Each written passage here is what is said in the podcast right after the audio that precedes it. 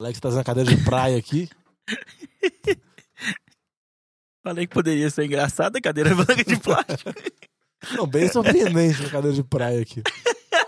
Tá com dificuldade de caber aqui, peraí. E agora? Como é Não, que mas fez? é um, é um- é um pequeno problema de logística. Colocar 19 integrantes dentro de uma sala com a bateria. Que já tem uma bateria Alex, parabéns atrasado gigante. você. Não deu pra ir lá domingão, não, mas. Cusão. Tudo Alex. certo. Ô garçom! Liga a TV lá, o jogo tá pra começar. Atenção, Podosfera. Vai começar NFL de Boteco.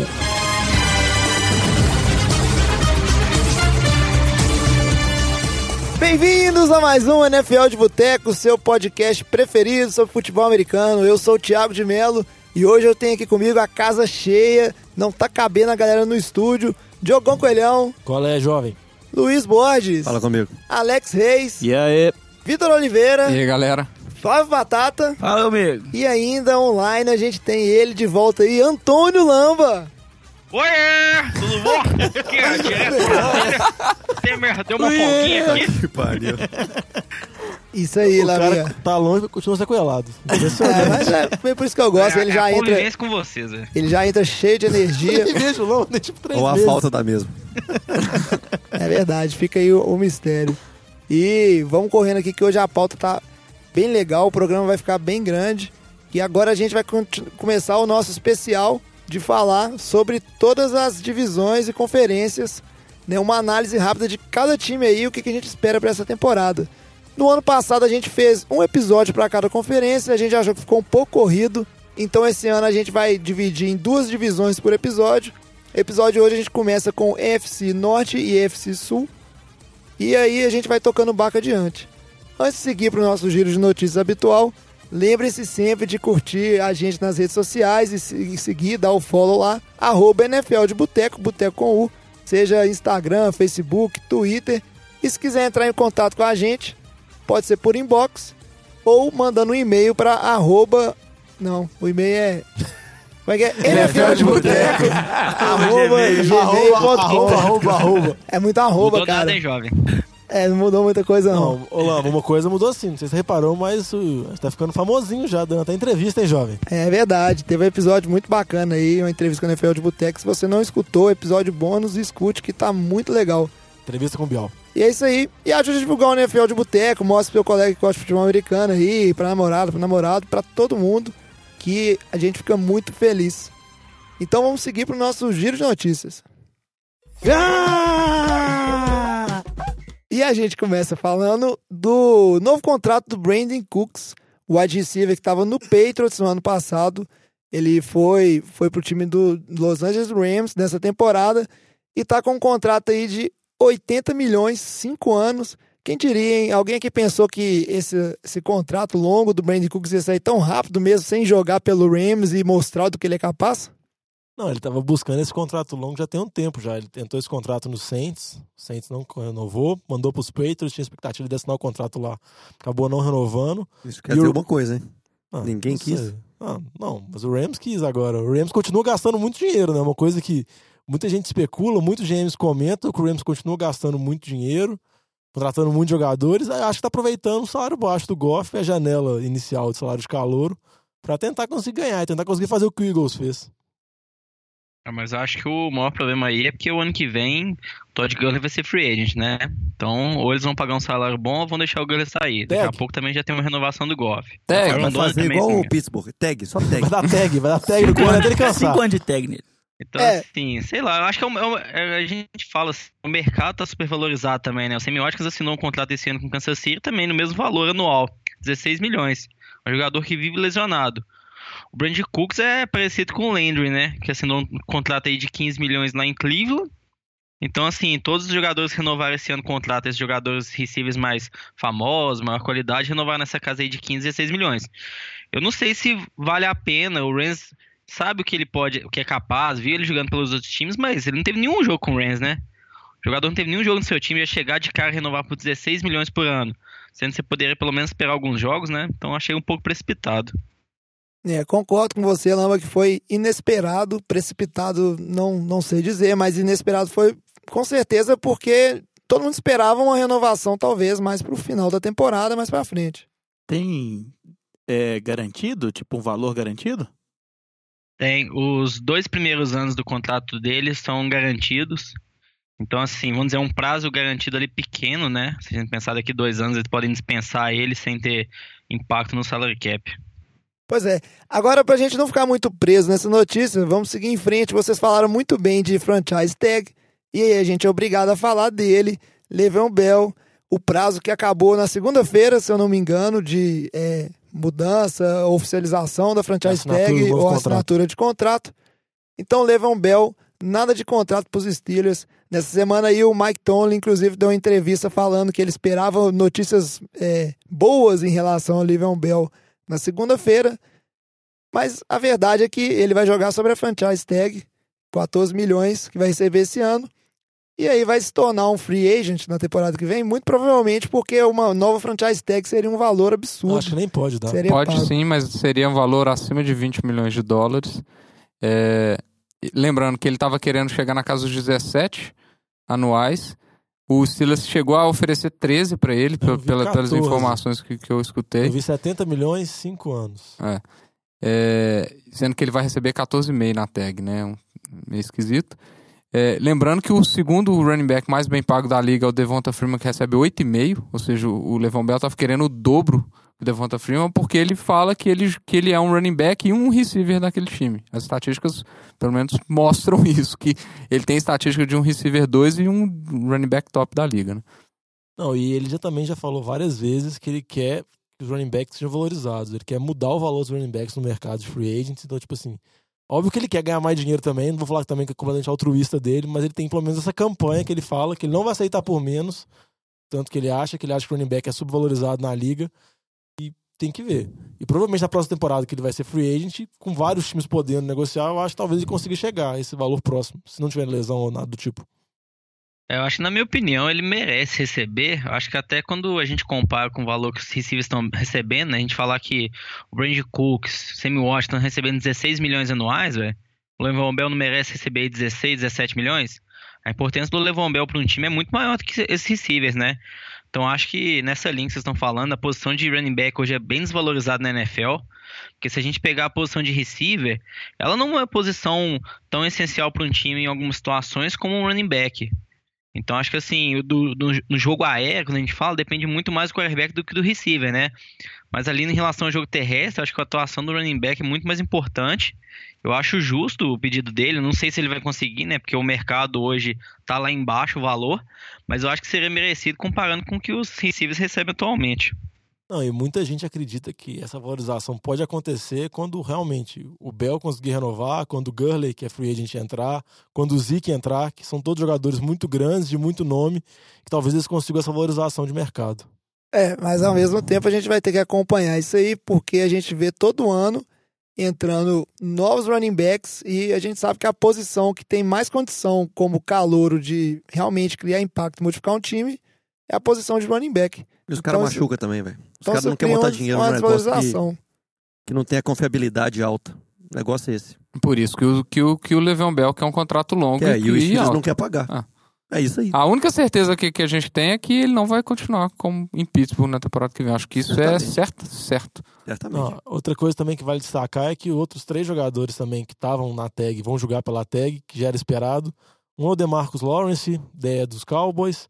Outro é o Ziguiança, também defensive end de Detroit. E outro é o Lamarcus Joyner, safety do- dos Rams. Eles, esses já eram esperados mesmo, não tinha tanta especulação igual do Bell.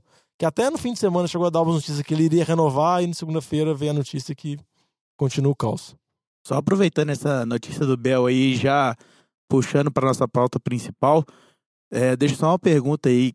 Essa tag aí no Le'Veon Bell, que, que será que pode trazer para esse ano assim de, de temporada? Será que ele joga para conseguir um contrato muito bom ano que vem?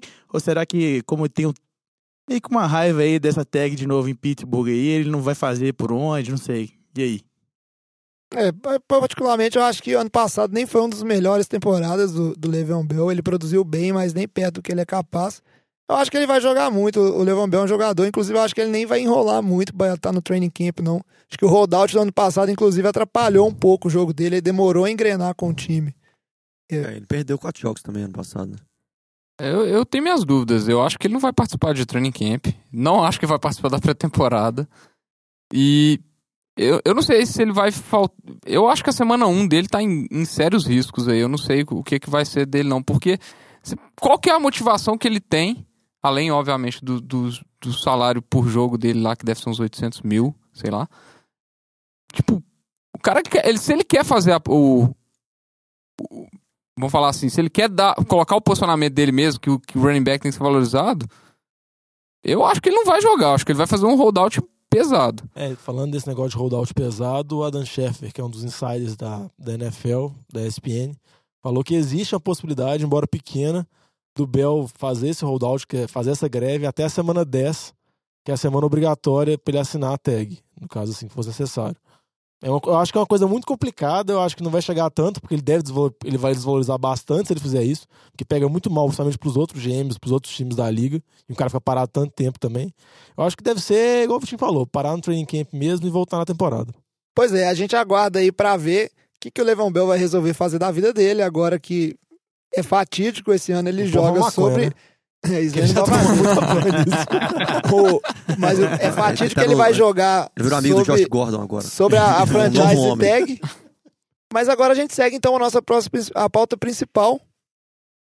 E vamos começar falando de Pittsburgh Steelers. Ah!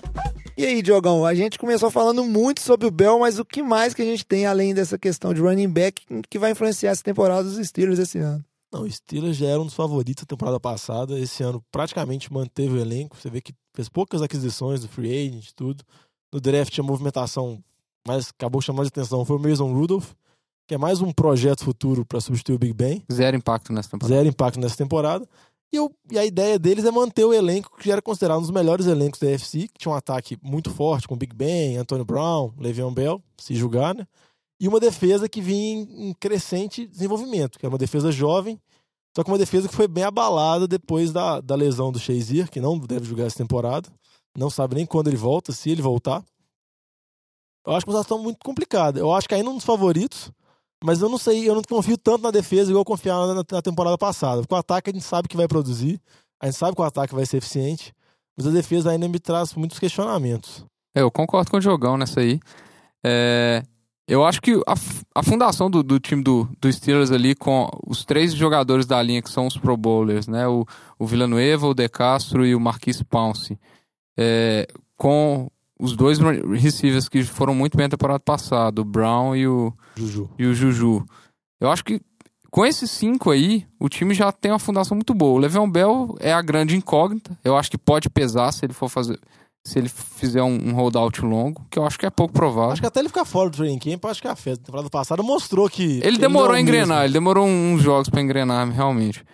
E resta saber se o Big Ben vai durar, né? Porque o Big Ben tem esses problemas de, de ter jogadores pendurados nele. A defesa, quanto o jogo terrestre, vai ter que, vai ter que fazer alguma, alguma melhora, porque sem o Shazier virou uma peneirinha. Até lá. porque a, a grande dificuldade ano passado, a gente viu muito nos playoffs com a saída do Shazier, o Jaguars massacrou o, a, a defesa dos Steelers em cima do jogo corrido. né? É. Quando era jogo corrido, era play action, que facilitou muito a vida do Blake Bortles.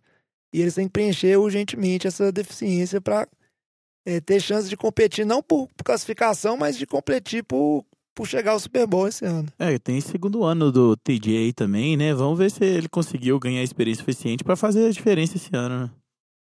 Ele fez uma boa temporada ano passado, né? Mas com o Shazier lá, tiravam o peso das costas dele pesado. Mas bom. aí, 11 vitórias pro Steelers, vai ganhar a divisão. Tá aí. É, a chance é grande. Uma opinião que eu queria só saber de você pra gente fechar os Steelers aqui. Muitos falavam no ano passado que o Steelers era possivelmente um dos melhores ataques da NFL e praticamente com certeza o melhor ataque da, NF, da AFC. Vocês ainda acham que eles continuam sendo essa potência toda no, no, no lado ofensivo ou não? Outros times cresceram e eles já não são isso tudo. Ah, eu acho que ainda assim, a gente sabe esse risco aí do Le'Veon Bell, né? Se ele ficar de holdout algum tempo, isso pode prejudicar muito o ataque deles, mas a gente pega ali Big Ben, Antonio Brown, Juju Smith-Schuster que jogou muito bem, né? Então, assim, o ataque ainda é muito forte. A gente, igual os comentários do jogo de playoffs contra, o- contra os Jaguars, né? Que eles perderam de 45 a 42. Eles fizeram 42 pontos na defesa do Jaguars, que era uma das melhores defesas da liga do ano passado, né? Então o ataque deles é muito potente. Eu acho que o único risco é o Levon Bell. Se ele vai ficar fora ou não de algumas semanas, porque eles não têm um substituto ainda. O James Conner, que ele pegaram o running back lá ano passado, não, não, não é nem de perto no nível do Bell, né? Então acho que tirando essa questão do Bell, o resto não tem nenhuma preocupação, não. Pois é. Então a gente segue para falar do nosso segundo time aqui da, da AFC Norte, que são os Ravens, Baltimore Ravens, que quem vai falar sou eu. Eu, inclusive, tenho uma certa raiva do Ravens, apesar de, de gostar, achar que. Eu não gosto, eu acho que eles vão pros playoffs sempre. Mas é porque o Ravens ganhou o último Super Bowl que o 49 estava. Inclusive, eu acho que foi roubado só pro Ray Lewis aposentar com o Super Bowl ali. Mas não vou entrar nesses deméritos. Vamos falar do time do Ravens. Nessa temporada, eu gostei muito das movimentações do Ravens na, que eles fizeram na off-season.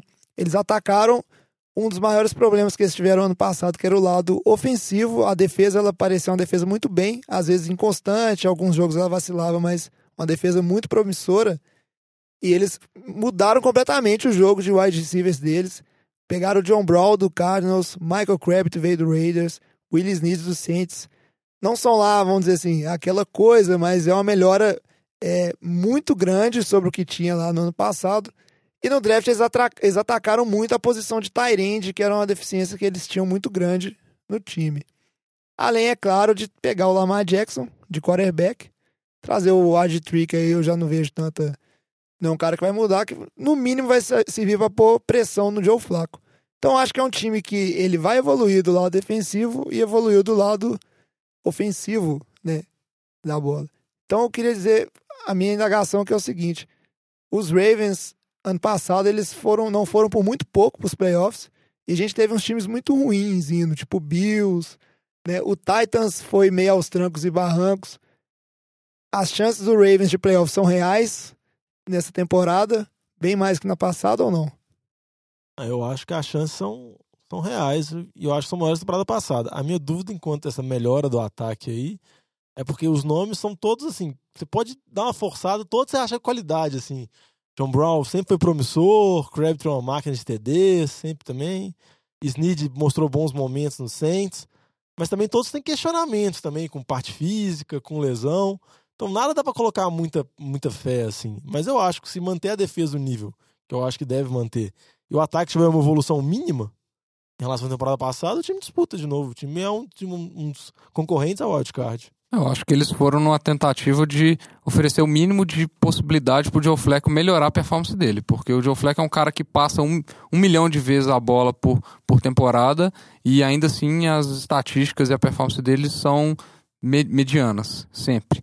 É, eu, eu vou discordar com você um pouco, jovem. Eu não acho que esse corpo de wide receivers traz nenhuma segurança. O John Brown tem jogado pouco por Com, causa. O homem da concussão? E além, ele, ele, não é ele que tem aquele problema de. É, anemia. Isso. Falciforme, é, né? É o Neto Berola. É, né? O Crabtree é um dos jogadores, um dos que eu acho overrated na NFL. Ele é muito bom recebendo TDs mas você pega a época dele de São Francisco, ele não era nada demais assim. Foi no Oakland, teve uma temporada muito boa, uma temporada que já que já teve uma queda. E o Willis Need, só porque jogava com, com o Drew Brees, ele, qualquer jogador com o Drew Brees joga bem. Então eu tenho grandes dúvidas se, se esse corpo de receivers é vai fazer qualquer nada, coisa. Né? Era deprimente o corpo de. É, mas o Joe Flacco, ele, desde que ele ganhou o Super Bowl, vamos dizer, e assinou o contrato multibilionário dele, ele também é um QB bem abaixo da crítica, né? Então, é difícil. Eu acho que, como, como você falou, Diogão, acho que ele vai brigar por um wildcard, porque a UFC ainda não tem uma quantidade de time suficiente para você ter uma disputa tão ferrenha pelo wildcard. Mas, como o Cleveland tá melhorando aí, a gente acha que não vai, vamos chegar lá, mas eu acho que o Cleveland vai ganhar uns 6, 7 jogos ali. Ele vai dificultar pro Ravens que vai ter duas Seis, vitórias de sete graça. jogos, Calma, calma. Guarda Calma, calma, Cleveland calma. mais Pelo amor de. Deus. Calma, Calma, calma. calma, atroci- que atrocidade é essa? Não, calma. Oh, mas Se eu tivesse aí, eu dava a um tapa na cara do Luiz. Eles né? não vão ganhar duas de graça mais. O Lama tá quase pegando um avião de Brasília Ó, no BH. mas uma coisa a gente tem que falar bem Pode do, do anotar aí. Ravens. Eu acho que o Ravens vai perder um jogo do Browns essa temporada. Uma coisa a gente tem que falar bem do Ravens. Pelo menos eles abandonaram a ideia de pegar receiver ruim no draft. que nitidamente É, eles que não o já tá lá pra manter a média, né? É, Então, é. Mas, tô falando que eles vão armar o Lamar Jackson de receiver, hein? Em algumas jogadas. Fazer graçolas. E running back, então. Mas graçolas eu pra aprovo. saber. E aí, Diogão, já que você falou de wide receiver, só pra gente fechar o Ravens aqui, uma das grandes perguntas também que ficam é o tanto que o Joe Flacco vai ser capaz de segurar a posição titular e talvez se o Lamar Jackson ao longo da temporada ele pode assumir a titularidade de quarterback. Até porque a gente sabe que hoje a situação do, do coaching staff, principalmente do, do John Harbaugh, é uma situação que já tá ficando um pouco batata quente ali. O time já não vem dando tantos resultados, então talvez essa coordenação sinta a pressão de é, colocar o QB calor e ver se, se muda alguma coisa. Vocês acham que existe uma chance real dele entrar nessa temporada ou não? Vai ser Joe Fleck pra frente e nada mais. Não, o nosso especialista em, em QB calouro é o Lamba, né? Pra fazer se vai ser queimado ou não. Ele tá Já que- ansioso pra fazer a é, análise Já dele. que o Lamba não pôs nos últimos programas, vai, Lamba. Fala aí. Não, é. é... eu acho que o Lamar Jackson só tem chance de startar algum jogo esse ano se o Ravens já estiver fora de playoff. Tipo, não tiver mais chance de classificar para os playoffs, eles colocam o Lamar Jackson. Porque pensar, o Ravens, o Ravens tá ali lá pra décima semana com chance de playoffs ainda, é porque o ataque deve estar razoável um pouco, né? Então eles não vão fazer uma mudança de QB numa altura dessa, né? Precisando ganhar jogos pra classificar. Então, se o time tiver eliminado, aí eu acho que eles vão testar o Lamar Jackson. Não tem por que testar, por que não testar, né? Se já tiver eliminado. Mas eu acho que se acontecer isso, vai ser lá depois da décima semana, bem no final da temporada. Bom demais, Lamba. Agora aproveita que você já tá falando aí e puxa pra gente então a sua análise do Bengals. É, então, eu acho que o Bengals, depois de, na minha opinião, ter errado um pouco no draft ano passado, né? Porque eles selecionaram o John Ross logo no começo, na nona posição. Esse ano ele- eles acertaram um pouco mais. Eles tinham o 12º pick, trocaram com o Buffalo pelo 21º e pegaram o, o Cord Glenn também, né? Um left tackle. E com essa 21ª escolha eles pegaram center, o Billy Price. Então eles reforçaram a linha ofensiva, que era tipo assim a pior fraqueza do time. A defesa é uma defesa razoável, tem jogadores de impacto. A linha defensiva ali, quando a gente fala o Carlos Dunlap, o Geno Atkins, são jogadores muito bons. Então, o principal falha era isso. A secundária também não é muito boa, mas a linha ofensiva foi horrível no passado, não dava tempo nenhum para Andy Dalton. O jogo corrido com o John Mixon, que era calor, não encaixava de jeito nenhum. Então eles buscaram reforçar com essas, com essas com as posições que eles mais precisavam. As dúvidas são: o Cord Glenn, ele assinou um contrato lá de milionário com o Buffalo de 60 milhões por 5 anos, mas nos dois últimos anos ele perdeu muitos jogos. Em 2016 jogou só 11 jogos, ano passado jogou só 6 jogos. Terminou o ano injury reserve. Então assim, tá chegando um novo left tackle aí que provavelmente vai ser o titular, mas com um histórico de lesões recentes. E um center, né? Que a gente sabe que é a posição que tem, a maior sintonia ali com o quarterback, calor. Então, minha dúvida é um pouco isso também, né? Se essa linha ofensiva vai conseguir encaixar esse ano ainda. Eu não vejo o Bengals com chance de playoff esse ano ainda. Acho que precisa ter esses ajustes, essas mudanças na linha ofensiva aí tá sendo bastante. E a secundária do time ainda também acho bem fraca ainda. Ela, eu concordo com você que realmente a linha era um dos maiores é, pontos de melhoria do time e eles realmente atacaram, né? Se vai dar certo ou não, é, aí é outra história, a gente vai acompanhar a temporada para ver. Agora, uma coisa que me incomoda muito em relação ao Bengals é que todo ano eles estão dependendo de alguns jogadores dar certo que ano após ano nada. A gente fala de Tyler Eifert, que sempre é um problema de lesão, né? O John Ross, que ah, vem e vai ser bust. Parece que toda temporada do Bengals depende de algum, algum bust estourar de fato, né? Algum jogador que foi draftado para resolver o problema do Bengals, isso nunca acontece. E os jogadores da defesa podiam manter em campo, né? Parar de tomar suspensão, né? De voltar e Buff fazer isso é difícil, né, Vitinho? Sem contra a natureza dos jogadores. aqui. É, isso aí não tem como não. Mas isso que você falou, Jovem, acho que vem muito assim, de encontro ao fato da melhor campanha do Bengals recentemente, até do Andy Dalton mesmo, foi quando ele estava mais cercado por talento. Eifert jogou a temporada inteira, tinha Mohamed Sanu, AJ Green, Giovanni Bernard, vários jogadores jogando muito bem. Eu acho que a expectativa deles é essa, dar uma linha ofensiva segura para eles e ter esses jogadores que têm capa- capacidade de playmaker, Tyler Eifert, John Ross, e até o Mixon desenvolver mais, pro Andy Dalton de novo ter aquela grande temporada que ele já teve há dois, três anos atrás e conseguir levar o Bengals aos playoffs, que também acho muito difícil. É, e a gente nunca pode esquecer do AJ Green, né? Que ele sempre tá lá e AJ Green é a máquina. O Verdão. Eu acho que a maior dúvida aí também é em relação ao que vocês estão falando, Andy Dalton, né? Porque ele, quando chegou no time, teve, acho que, se não me engano, cinco temporadas seguidas que levou o time para os playoffs, perdeu todos os jogos, né? Não ganhou nenhum. É até comparado muito com o Matt Ryan, que só perdia nos playoffs. Matt Ryan conseguiu levar o time até um Super Bowl, mas essa é a dúvida do Andy Dalton. Foram, foi cinco playoffs seguidos, perdeu todos. Nas duas últimas temporadas, tiveram algumas. falta de algumas peças também para ajudar, né? O resto do time. Mas, assim, foram temporadas muito ruins dele. Então, assim, essa é a expectativa também, né? Se, será que ele é o futuro mesmo da equipe? Será que é o franchise QB aí, que a gente tanto fala, né? Teve cinco chances de playoff, perdeu todas. As duas últimas temporadas com um time ruim, ele caiu muito de produção também. Então, às vezes, talvez ele não seja tão essencial assim pro time, não seja um diferencial e não consiga continuar no time aí no futuro. Não, outra dúvida também é em relação ao Marvin Lewis. E sempre tinha dúvida quem cai antes, Marvin Lewis ou o Wenger. O Wenger ganhou, ele conseguiu ser mandado embora antes. Mas agora, ele tá, mas agora ele tá fazendo festa na Rússia com o Galvão Bueno. Então ele tá muito melhor. Não é. Mas você acha que o Marvin Lewis foi mandado embora, ele também vai pra festa? Com o Galvão? Ia ser um evento maravilhoso. O, o Arsene Wenger aí, pra quem não tá, tá escutando a gente, não tá por dentro, é um técnico do time do Arsenal, né? Um time de futebol Ficou lá do, 22 do Inglaterra. Ficou 22 anos. Marvin Lewis tá indo aí, ó, de contrato anual anual. Vai mantendo. Mas chega de falar de Bengals e agora vamos falar deles, que já deram polêmicas antes da hora, né? De chegar aqui no programa. Já quase deu briga. Segura o Browns! E quem vai puxar o Browns pra gente é o Batatinha. Eu achei bem estranho o povo jogar um time 016 pra puxar, achei preconceituoso. Mas tudo bem. Eu sei o nosso especialista em time ruim, Batata. Ah, Você vê o Garoppolo ganha quatro jogos e ele fica todo pimpão, né? é, E você pois tá é. com a camisa marrom também. Tá bom.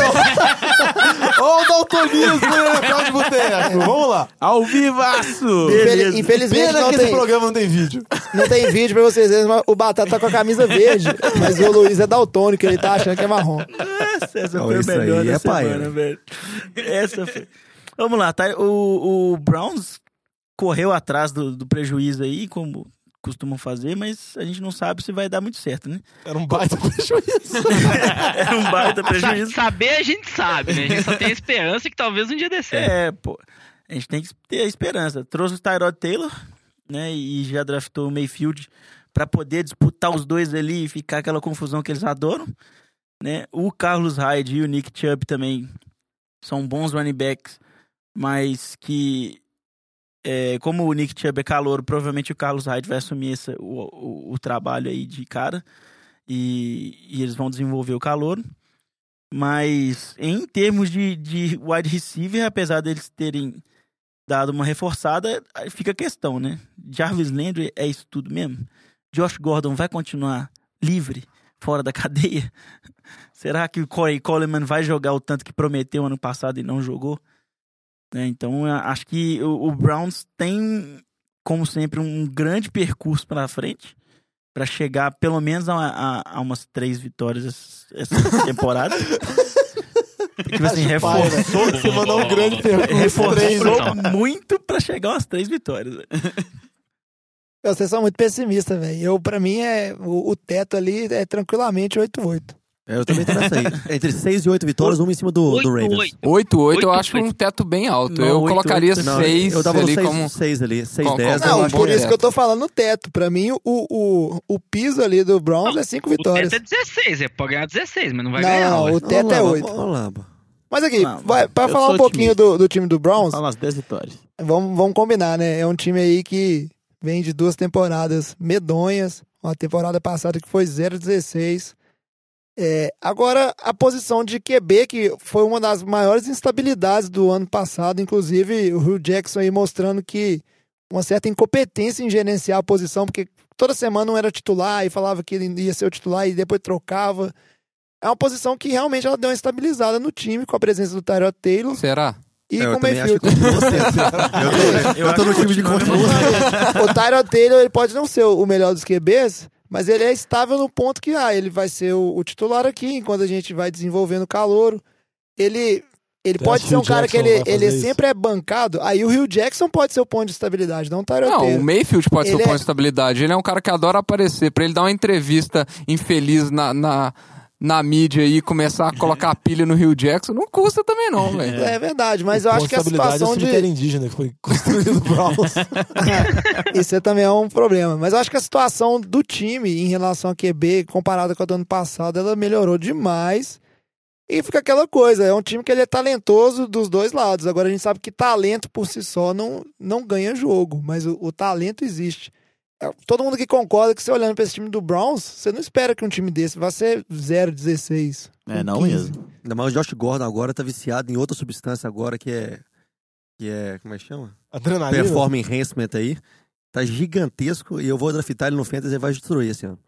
É, eu sei, eu, eu, eu, é, essa é a terceira Até vez que tá no seu time, né? Fica aí a dica, tá? Quem quiser. Procurou as fotos dele no. Vai receber vários No passes Google. de 10 jardas do Tyrant Taylor. Mas aí ele corre depois, porque tá loucaço. Fala do Browns aí, Lamba. Ah, então, eu acho que o Browns ainda tá um time muito em reconstrução. É igual acho que vocês estão falando, tipo, o Tyler Taylor a gente viu o que ele fez, né? O que ele faz em Buffalo, o que ele é capaz. Ele é limitado, ele não vai ser quarterback, vai ficar aí um, dois, três, dois, três anos no time, né? Ele levou o Esse pros playoffs, velho. Depois de quanto hã? tempo? Levou o Buffalo pros playoffs depois de 22 anos, sei lá, 16 anos. Ah, mas assim, acho que foi muito mais na defesa. Você falando do LeSean McCoy ali no jogo Não, foi corrido. muito mais na ruindade dos Taylor, outros. Respeita. Incompetência do Ravens. Não, mas eu acho que assim. E o o que bom que é pra-? É, o, o bom- pra Cleveland foi isso, né? Eles vão poder botar o meio com calma, não vão queimar o calor, né? Então, assim, não vai precisar apressar. Tudo bem que foi o primeiro pick, né? Quando você pega um jogador no primeiro pick, você espera que ele já esteja pronto, né? Como foi discutido nessa classe aí de tantos quarterbacks sendo pegados no- nos primeiros picks, né? Então, mas eu acho que vai ser bom, vai dar uma paciência. O problema é que vocês estão falando, o Hugh Jackson pode ir lá fazer merda, né? A gente sabe que ele é um Pode? péssimo treinador. ele vai fazer merda. A gente não sabe qual merda que ele vai fazer ainda, né? Mas uma merda ele vai fazer. A questão é Mas eu acho quando. que acho que o, o pior aí que a gente pode falar pro, pra Cleveland, né? É o Joe Thomas, né? Que, tipo assim, é um dos melhores left tackle da história. Talvez vai ser um hall da fama aí. Aposentou ano passado, né? Teve uma lesão e se aposentou. Então, assim, é a posição mais importante da linha ofensiva. Era um dos melhores, se não falar o melhor left tackle da NFL e se aposentou, né? Então, acho que o Cleveland não estava preparado para essa aposentadoria dele. Eu acho que isso pode impactar ali um pouquinho o time no, no ataque, mas acho que é um time de reconstrução, muitos jogador, jogadores novos ainda, Miles Garrett na defesa. É, pegaram esse ano o Denzel Ward lá também, né? O corner, safety. Tem o Gabriel Peppers ano passado também, safety novo, que não fez nada, mas vamos dizer, é novo. Então, assim, eu acho que é esperar para ver o que vai ser nesse ano, mais um ano aí, para ver o que, que o futuro de Cleveland reserva, mas acho que eles estão torcendo para ver se acertaram o QB dessa vez, né? Que eles gostam É. de errar QB no draft. Pois é, vamos, o, o Browns já tá no fundo do poço, então acho que não piorar não tem como. E, mas a gente já estourou o nosso tempo. 2-0-16 seguido. É pior do que um, viu? Nó- Nós já. Fica a dica. Tá bom. Mas a, a gente já estourou o nosso tempo de Browns aqui. A gente volta a falar do Browns lá mais ou menos na, na semana 2, dia 16 de setembro, quando o Browns venceu o Saints fora de casa. e a gente volta nesse assunto. Agora, para fechar a FC Norte, rapidinho aqui. É, quem vocês acham que vão ganhar? é, quem, o que time vocês acham que vai ganhar a FC Norte? Né? E algum wildcard vocês acham que sai dessa divisão? Lembrando que não vale fazer igual eu ano passado e votar em quatro wildcards. né? Só, só pode em dois. E ficar esfregando na cara ainda que acertou. Isso é o pior. Eu, eu já falo, é Steelers, não Steelers, lógico. Steelers. Seu time. Vocês acham que tem algum Eu já wildcard? cravei 11 vitórias. Nossa. Eu acho que os Ravens vão de wildcard. Eu acho que não, Eu Jorge. acho que não. Acho que não. Então, beleza. Tá feito Eu aí. acho que não. Eu acho que não. E vamos partir pra falar da AFC Sul. E agora, pra falar da AFC Sul, a gente começa pelo time que foi o campeão da divisão na temporada passada, Jacksonville Jaguars. E aí, quem vai puxar esse time pra gente é o Alex. Então, jovem. esse- é, o Jaguars tá, sinceramente, um- uma grande incógnita, assim, né? Tiveram, a gente perdeu o corpo de receivers, assim, bem grande, né? Allen Robson, Allen Rams e o Mercedes Lewis. E, mas, em compensação, ele teve aí o reforço do Sefern Jenkins, do Don't McCriff e do Nils Paul. Eu sinceramente acho que, assim, não, não foi um grande reforço, não. E, e a, a minha expectativa pro Jaguars é que esse ano tenha dado uma piorada. Apesar de que o Jaguars investiu pesado em, em offside lá, em Linha linhas de ofensiva. ofensivas, em linha ofensiva, justamente para reforçar ali seu, proteger um pouco mais o Black Bortles, que a gente sabe que não é aquele jogador exemplar, é, e até mesmo para reforçar aquele ataque né, terrestre, corrido ali, que ano passado deu muito certo. Alex, sabe que não vai mudar nada? Eles Ah. não dão passe. Só corre. Defesa e corre, defesa e corre, defesa e corre, corre. corre, corre, corre, corre, corre, corre. Então não muda nada. Você pode pôr- mudar o corpo dos recebedores inteiro, não faz diferença. Se tivesse trocado o QB, pelo menos, né, velho? Não, acho que o maior problema é esse, o Blake Bortles, né? O Blake Bortles ano passado foi uma inconstância gigante, todo mundo falando se ele ia ser ou não titular no começo da temporada. A defesa destruiu, que eu acho que vai destruir esse ano de novo, porque manteve todas as peças. A defesa é muito boa. Tipo assim, DL, linebacker, secundária é muito boa, insana. Mas o ataque é. É o Fornette, não tem mais ninguém nesse ataque, né? O Black Boss tem um jogo ou outro bom, mas assim, não tem confiança nenhuma. Então eu acho que Jaguars, eu acho que é o favorito na divisão por conta da defesa, mas eu não acho que é um time que vai para Super Bowl, que tem chance de ganhar Super Bowl por causa do QB, velho. É, o, acho que a gente não vai conseguir ver um time com Blake Bortles indo para um Super Bowl ganhando um, né? o Jaguars, inclusive, na final de conferência no ano passado, perdeu pros Patriots, mas no finalzinho teve alguns lances capitais ali que ficou aquela dúvida. ah, se fosse um QB melhor, talvez esse passe não teria sido um, um pouco um pouco longo demais, eh, teria sido um touchdown. Então fica essa dúvida em cima do, do Blake Bortles. A gente sabe também que o Jaguars não necessariamente acredita nele. É um time que meio que foi obrigado a continuar com o Bortles por causa da lesão que ele teve e aí teve que assinar a opção de quinto ano dele, né, do contrato de calor dele e manteve ele no time. E é um time que não defensivamente é muito bom, mas uma coisa interessante que eu escutei que eu acho que, que vale a pena dizer aqui é que o Jaguars foi um dos melhores times da NFL no ano passado em alguns aspectos. Mas é muito difícil um time se manter na elite só com a defesa boa. Normalmente os times que se mantêm na elite são times que têm bons ataques. E eles continuam bons e, chegando todo ano. Então a gente tem que ver como é que vai ser essa temporada de mais do mesmo. Será que a mesma fórmula vai funcionar de novo pro Jaguars ou não? Eu acho que uma- um problema que o Jaguars pode enfrentar, ano passado ele terminou 10-6, mas os três outros times da divisão, na minha opinião, melhoraram em relação ao ano passado. É, exatamente. Então, eles, eles, podem enfrentar ano. algumas dificuldades maiores e que isso pode complicar, talvez, na briga de liderança de divisão e, quiçá, até numa briga de wildcard ali, porque realmente é só a defesa. A é gente um tem que ver ataque que também. não passa confiança nenhuma. Tem que ver também quantos jogos os Jaguars vão jogar em Londres, né? Que eles são os reis de Londres. Não, e por mais que eles foram obrigados a renovar com o Bortles, eles não fizeram esforço nenhum em trazer nenhuma competição ao Bortles. Nem trazer nenhum QB reserva minimamente assim que pode competir com ele, ou poderia tomar a posição titular, ou coisa desse tipo. Ou seja, o cara tá ali de... achando que tá tudo certo, né, velho? Ah, é, até falando que você perguntou aí, jovem, esse ano eles jogam só um jogo em Londres contra o Eagles. Então vai ser Ih, só uma viagem pra lá, mas eu acho que é. Você sabe que isso é derrota é, certa. eu né? acho que Ô, o Carson Wentz vai estar que- jogando em casa, filho. A princesa vai estar vendo ele lá, ué. Eu acho que, bicho. eu acho que no draft o Jaguars errou. Acho que eles pegaram um jogador de defesa na primeira rodada, um defensive tackle. Acho que eles poderiam ter pegado um quarterback, que seja às vezes não no primeiro ou no segundo, terceiro, pra colocar um pouco de pressão no Blake Bortles também, né? Assim, na, na primeira rodada eles tinham a oportunidade de pegar o Lamar Jackson. Não sei, talvez não gostavam do jogador, mas acho que eles tinham que ter colocado pressão. Não tem nenhum QB ali atrás do Blake Bortles pra ter qualquer pressão sobre ele. Eu acho que ele pode acomodar e acabar piorando o nível técnico dele. Não sei se tem como, né? É, outra, uma dúvida que eu tenho em relação ao Bortles, se eles vão continuar com aquela estratégia que fizeram nos playoffs de manter muito jogo corrido com o Fournette e deixar o Bortles correr também. Eles viram que o Bortles dando passo não estava funcionando, então o Bortles estava jogando quase como um QB corredor, que justificava eles poderiam pegar o Lamar Jackson, que era uma possibilidade, eles não fizeram. Eu acho que assim, é, quando a gente olha, tipo, estatisticamente, o Bortles não foi ruim, mas quando a sua defesa é muito boa, você joga sempre na frente, né? Você joga confortável, sem pressão, né? Então, os números tendem a ser bons, né? Eu acho que quando precisar dele, que ele vai dar pra trás, né? É, A gente acompanha aí essa temporada do Jaguars, mas agora a gente tem que falar de Tennessee Titans. E eu sei que o Vitinho tá doido pra falar desse time. Cara, deles Ansiosíssimo. Inclusive, ele tava Super defendendo. ansioso. Ah, os outros times da. segurar. Os outros times da divisão melhoraram. Ele falou antes de todo mundo que quer falar de Titans, então pode falar. Fala de Titans, tudo que você quiser. Não, eu acho que o Titans é um time que, que melhorou. Ele, na off-season, pra mim, teve uma das melhores off-seasons da, da NFL esse ano. É, conseguiu. Ó, o, o Lamba tá falando que não, mas calma aí, Lamba. É, eu acho que eles cobriram uns pontos importantes, principalmente na defesa, que eles precisavam cobrir. É, corner, eles só tinham basicamente um, eles tinham uma deficiência muito grande em corner, eles trouxeram o Malcolm Butler, que eu acho que é uma boa aquisição. Não sei se vai render tão bem quanto rendeu nos Patriots antes do Super Bowl, né? É, mas eu acho que foi uma boa aquisição. Então, a defesa contra o jogo terrestre, que foi uma das melhores da NFL ano passado, tinha um, tinha um problema é, que era a defesa contra o, o, o passe. Então eles reforçaram.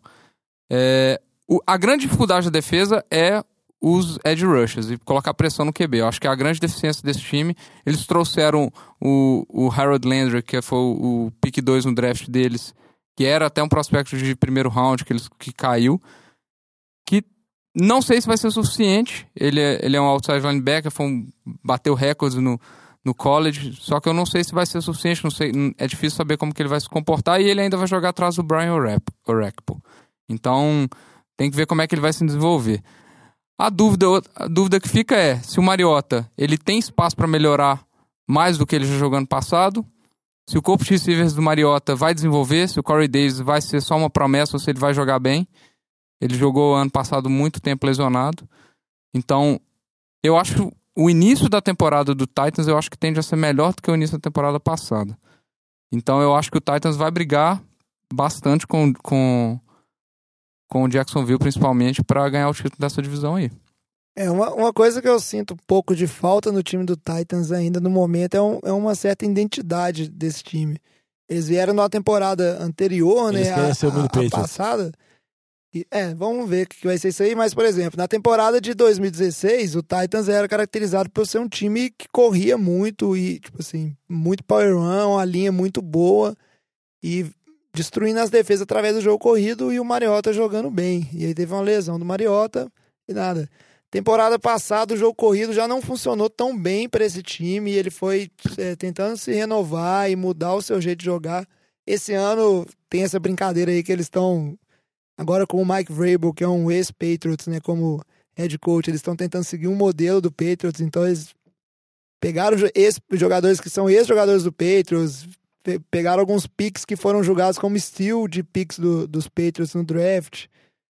Mas a gente tem, é um time que falta um pouco a identidade, mas tem muito potencial, na minha opinião, tem muito pra onde crescer. É, acho que uma dificuldade que eles podem ter é que, além do Mike Vrabel, que é um- o head coach novo, o offensive coordinator também é novo, o Matt LaFleur lá, que é, é novo também. Então, eles vão ter que construir essa identidade na pré-temporada ao longo do início da, da, da temporada, não vai ter jeito. Eu acho que é uma oportunidade boa para eles tentarem desenvolver o Derrick Henry. É, Já mostrou que tem muito potencial. Teve algumas jogadas bem dinâmicas no ano passado. Com a saída do DeMarco Murray, eu acho que vai abrir espaço para ele, ele virar o, o running back 1 daquele time lá. Ano passado eles dividiram quase 50% os touches.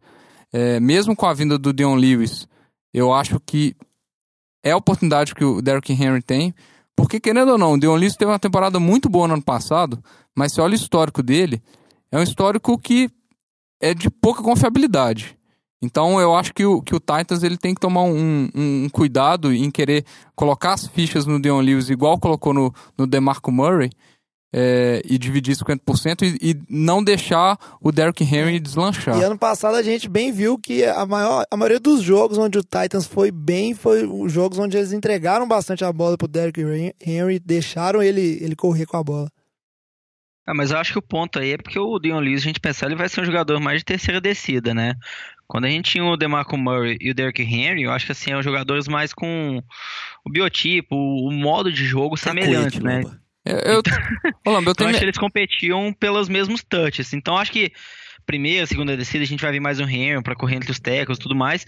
O Henry sendo o principal running back do time e o Dion Lewis seja mais aquele change of pace back, né? Tipo assim, mais em quando o Henry cansar, alguma terceira descida, quando for um lance que o time tiver atrás precisar muito de um passe, então acho que vai ser mais essa- utilização dele. Eu, eu concordo com você, a expectativa é essa mesmo, mas eles falam muito que o papel do Derrick Henry, do DeMarco Murray, ele vai ser, é, tipo, você compara as- os touches, as carregadas do Dion Lewis e do Derrick Henry ano passado, é, os status são basicamente os mesmos, idênticos. Então, ele tem se falado que um pode estar vindo exatamente para suprir é, o papel exato do, do DeMarco Murray, que é uma coisa que me preocupa. Se for na linha que você está falando aí, eu acho que Tennessee tem, tem condição para melhorar bem. Não, e só lembrando que o DeMarco Murray aposentou. Aos 30 anos, essa semana ele anunciou a aposentadoria.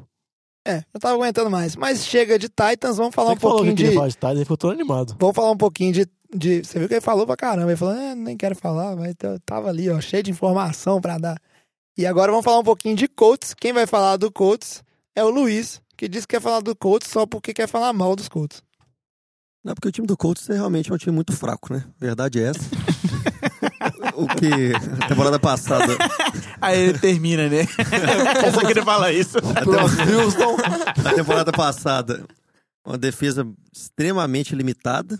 Um ataque que o. Como é que chama? O tio Arri tá mais sozinho que chinelo de saci lá. Gosta feio falar dele. E, e ninguém sabe o que vai dar do Andrew Luck, né? Eu acho que o time depende muito se o Andrew Luck vai voltar a jogar. Dependendo muito de sorte, E se cara. ele vai voltar a jogar num alto nível ou não. Então, esse é o principal questionamento do Colts, é esse. Primordialmente. Mas o draft deles também não foi visto muito bem pelos analistas. Eles começaram, nos três primeiros picks, pegaram dois guards, que ok, não era a melhor parte do time, claro que não, a linha também não era boa. Mas a defesa é horrorosa. Eles não pegaram jogadores de defesa nos primeiros picks deles, apenas um jogador de defesa que ainda foi um linebacker um pouco contestado entre os três primeiros picks, foi muito mal visto pelos analistas que não estava, tipo, é, buscando resolver os principais problemas do time, colocando dois guards lá nos três primeiros picks, sendo que ele já tem um guard bom, ou seja, eles draftaram reserva, é o que eles estão julgando aí, direto. Não sabem disso, mas é um time que não tem uma. Do meu ponto de vista, não é tão promissor para uma melhora grande, a ponto de ele conseguir disputar com o Jacksonville, que tem uma defesa muito forte. O, o Houston, que tá voltando, deixar um Watson, que tem tudo para repetir uma campanha boa. E o Tennessee, como o Vitinho bem salientou para nós aqui, que tá na crescente aí, né? Tentando se tornar o novo Patriots. Então, o Indianapolis Colts, para mim, vai continuar como o pior time dessa divisão mais um ano. Para mim, com ou sem o Andrew Luck. Ô Luiz, sabe por que eles vão draftar um jogador de defesa? Porque eles não sabem draftar jogador de defesa. então é melhor não gastar pique nisso. Não, eles, que- eles querem reforçar a linha pra ver se o Andrew Luck fica vivo a temporada inteira, velho. Só isso. Aí, Mas se eles tomar 40 pontos por jogo, não adianta Não, não fa- eles não têm pretensão Não, de, de disputar nada essa temporada. Pelo menos eu imagino que não, porque com o time que a tem. pretensão deles é que o Luck arremesse uma É, bola eles querem, eles querem re- reconstruir o time, eles querem ver se o Malik Hooker vai voltar bem de, de, de lesão, se vai começar, a- se vai melhorar um pouco a secundária, a defesa. Eles vão ir aos poucos, cara, não tem como não, eles querem... 4-12 de, no, de Não, novo? eu acho que é, nessa linha de. No, no draft passado, em 2017, os três primeiros picks deles foram no jogador de defesa. O primeiro rodado foi o Malik Hooker, teve uma temporada boa. Aí esse ano, dos. Até a lesão gente dele fala- na sétima Não, semana, sim, né? mas a gente fala esse ano aí, eles tiveram quatro picks de segunda rodada. Então vamos dizer, cinco picks aí nas duas primeiras rodadas, eles selecionaram três jogadores de defesa e dois guards. Então, assim, eles pegaram a defesa que eles precisavam, só que também a linha ofensiva é muito ruim, velho. É, então, acho que assim, eles foram onde precisava. Lamba, assim- o negócio deles é que é meio desesperador, porque eles precisam de todas as posições. né, eles falam que É- eles, Essa é a dificuldade. eles vão tá- passar tá um, um, complicado. um dos guardas, eles falaram que eles vão tentar passar ele pra Teco, velho. Por isso que eles Pra pegaram. Essa é a ideia. A verdade o que me preocupa aí, como bem falado, o time tem muitas deficiências, muitas mesmo. Eu fico até um pouco, um pouco triste pelo Andrew Luck, porque ele vai voltar para uma situação muito parecida com a situação onde ele se lesionou, que é um time que é basicamente só ele lançando a bola e às vezes fazendo milagre no ataque ali para tentar manter um time vivo, só que a defesa é muito ruim. O jogo corrido também é muito ruim. É, me impressiona você trazer dois guards, que são posições é, essenciais ali para você ter um bom jogo corrido, mas quando você olha o, o corpo de running backs do, dos Colts, Rejuvenesceu. é, rejuvenesceu. Mas também para não rejuvenescer, como Mas você, você, tem, você tem ali o, o Marlon Mack, e aí você tem dois caras que ele tá tentando ressuscitar, que é o Christian Michael e o Robert Turbin. É o novo Seattle Seahawks. Entendeu? Nossa, e o Turbin. Então é, é uma Mas questão, tipo tanto assim, assim também, não. Você, ah, você pô- melhorou sua linha um pouco, a sua defesa continua terrível. Você não tem tantos playmakers, seu jogo corrido ele pode ser inexistente de novo. E aí você tem um QB que é um, tipo assim, ele é um, um puta QB, joga demais, mas tá voltando de lesão, você não sabe o que que vai ser. Então, muito triste mesmo a situação dos Colts. Esperto foi o Josh McDaniels que desistiu de última hora de cair naquele negócio lá. Foi eu. Anota aí três vitórias no último lugar na divisão. O negócio de Josh McDaniels, ele parou, foi dar uma olhada no elenco todo, assim, Vai né? transformar um. Só tinham, só tinham vendido o Luck pra ele. O Luck voltar, o Luck voltar, o Luck voltar. Ele, beleza, vou. Aí falou, não, pera aí, deixa eu ver o resto do elenco. Deixa eu passar a primeira parte.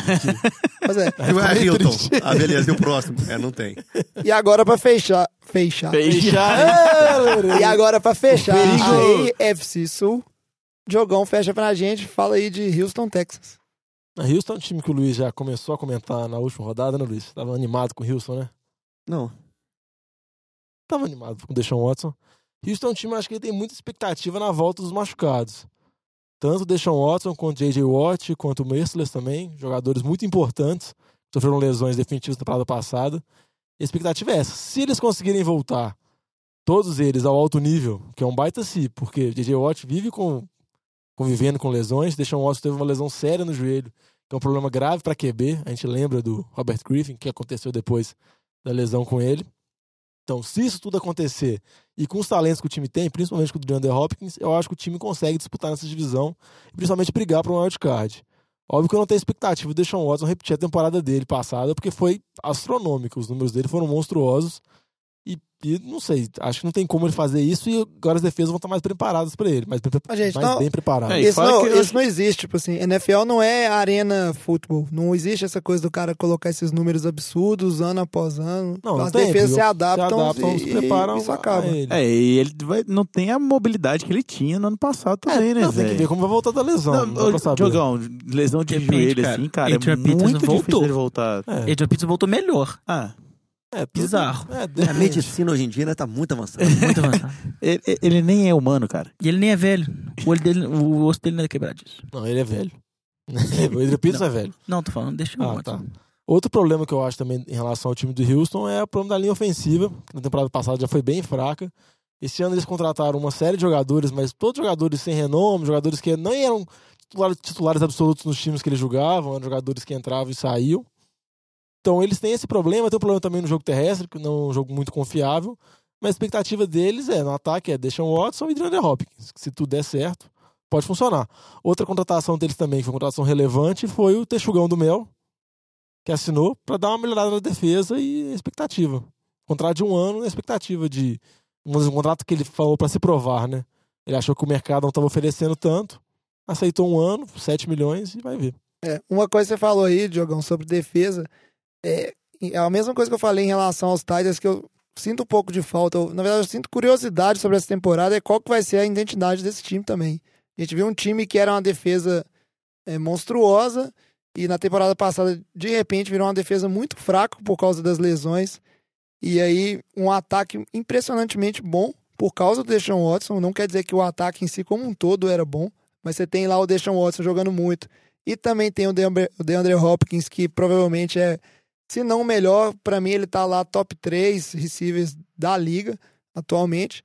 Mas o que, que vai ser do Texans nessa temporada? Vai, vai ser um time mais de ataque, mais de defesa? Tem sempre essa dúvida ali da, pra onde, que caminho vai conseguir seguir. A impressão que eu tenho é que vai ser um time mais de ataque pelas próprias características do Bill O'Brien. Ele é um treinador de ataque, um treinador ofensivo, eu acho que ele nunca conseguiu extrair tanto assim, porque ele nunca teve um QB muito bom. Muitos anos de Brandon Hoyer e coisas desse tipo. Agora com o Deshaun Watson, eu acho que dá uma chance. Acho que a defesa é mais marcada por tantos jogadores de nome que eles têm. Não necessariamente por um esquema muito refinado de defesa.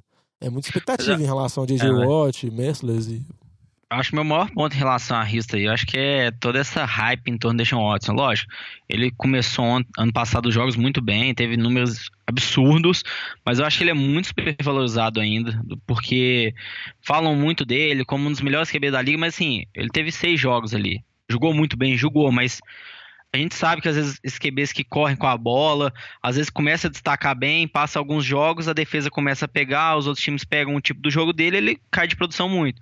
Essa questão da, da lesão dele também, a gente viu no caso do Robert Drift, também é outro risco aí. Então acho que assim, ele é muito supervalorizado, na minha opinião, na NFL, para todo o risco envolvido nele. Você tem uma amostragem muito pequena. Eu acho que até isso linka um pouquinho com o Garópolo também, velho. O Garópolo, tipo, Que provocada Ele- gratuita aí! Ah, O jovem estufou, estufou o peito, Bem que eu vi estufou, que ele não tinha estufou o falado peito nada, ali. bem que eu vi que ele não tinha falado nada do Saints de Cleveland, ele guardou. Eu acho que assim, o Garópolo, ele se mostrou bom, mas acho que a gente tem muito poucos jogos ainda pra avaliar pra falar que ele é um QB top 5 da NFL, vamos dizer assim. Eu acho que eu não sei nem se ele é top 10 hoje. Não pensando no futuro, porque você fala Drew Brees, Tom Brady, vão jogar há poucos anos ainda. Acho que é melhor um Garoppolo no seu time do que um jogador que talvez vai ter só mais um ano, mais dois anos no máximo. Mas eu acho que, se a gente pegar os quarterbacks hoje, eu acho que o Garoppolo não entra no top 10, na minha opinião. Eu acho que são jogadores que estão numa hype gigante por conta de uma amostra pequena de jogos. São Francisco, ano passado, no caso, o time já fora de playoffs, não tem tanta pressão.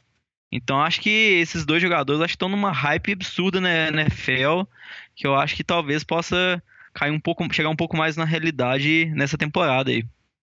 Lambo, nós vamos conversar de realidade quando o Saints mandar o tradicional 7-9 essa temporada de novo. Mas a gente não tem tempo de falar isso. Sua sorte, porque. E sorte sua também que 49ers e Saints não se enfrentam na temporada regular esse cara ano. abriu o schedule aqui pra olhar. Eu já tava ia provocar. pronto fazer uma aposta. Mas então vamos encerrar aqui essa parte da AFC Sul.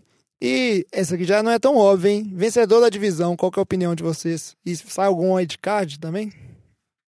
Ô, eu, Titans eu- e sai wildcard. Mas quem? Jaguars. Titans e Jaguars. Titans vencendo a divisão, então, na opinião do Vitor. Meu palpite é o contrário do Vitinho. Jaguars ganhando e Titans wildcard. Eu tô com o Vitinho, Titans e Jaguars. Eu tô com o Diogão. Jaguars e Titans. Eu tô com o Diogão. Eu vou votar Jaguars ganhando e Houston de wildcard, só pra ser do contra um pouco. O cara fala acabou de falar que Deshaun Leonard, Watson é overrated. Só pra- Ah, porque... QB top ah, 20. entendi. Aqui tem Não, consistência. Não, é porque faltou informação. É que o Houston contratou um QB reserva. Cada Deshaun Watson vai mal. Brandon Whedon. Então o Lama tá apostando no Brandon Whedon. É isso aí, o cara pra, pra ser do contra e pra ser incoerente também. Mas é isso aí, eu acho Você, que... palpite seu, jovem. Não, pra mim, claramente, temporada passada, eu sou um especialista em FC Sul, né? Eu acerto as coisas, né? Até o nome você muda do negócio. É lógico. Mas temporada passada, o, o- tipo assim, o Jaguars ganhou, mas eu concordo com o Vitinho. Acho que o Titans vai ser o time da crescente. E eu acho que nem só de uma boa defesa você consegue viver, não. Você tem muitos times bons para serem enfrentados aí. E você vai sacando aí. Então, o Jaguars vai pro, pro wildcard, porque o time ainda é muito bom. Mas vai só para perder na mão do Blake Bottas de novo. Agora vamos pro nosso último bloco, o tradicional Papo de Boteco, onde a gente discute uma pergunta avulsa que poderia ter sido enviada pelo leitor, mas os leitores não estão comunicando Ouvintes. tanto com a gente. É, Ouvintes, os ouvintes, né? Tá lendo o É podcast. difícil, cara, ler o podcast. Por isso comunica com a Por isso gente. os caras comunicam. Mas vamos em frente. Ah! E no Papo de Boteco de hoje, a pergunta que a gente vai discutir é a seguinte: qual time da NFL tem chance de ser uma Croácia esse ano? Seria ser uma Croácia, né? A Croácia que chegou aí na final da Copa do Mundo e perdeu pra França, né? É um time que joga de uniforme com xadrez. Toalha de mesa, tá? Com licença. Acho que, acho que a ideia aqui é um time que- seria uma Croácia é um time que inesperado. Qual que é o time que teria chance de ir muito longe, talvez chegar ao Super Bowl contra todas as expectativas assim do E que, perder. que a gente fala e perder, e perder, morrer na praia. Cleveland Porque Browns. Não é, não é, um- Não, velho. Não, mano. perguntou quem é seu Panamá, não.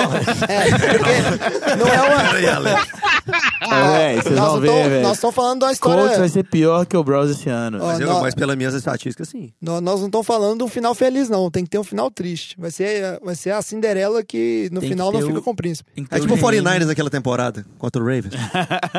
É, tipo isso aí. Ó, vou dar um palpite aqui. Vai ser um palpite incoerente, visto meu último palpite, agora que eu reparei. Na incoerência.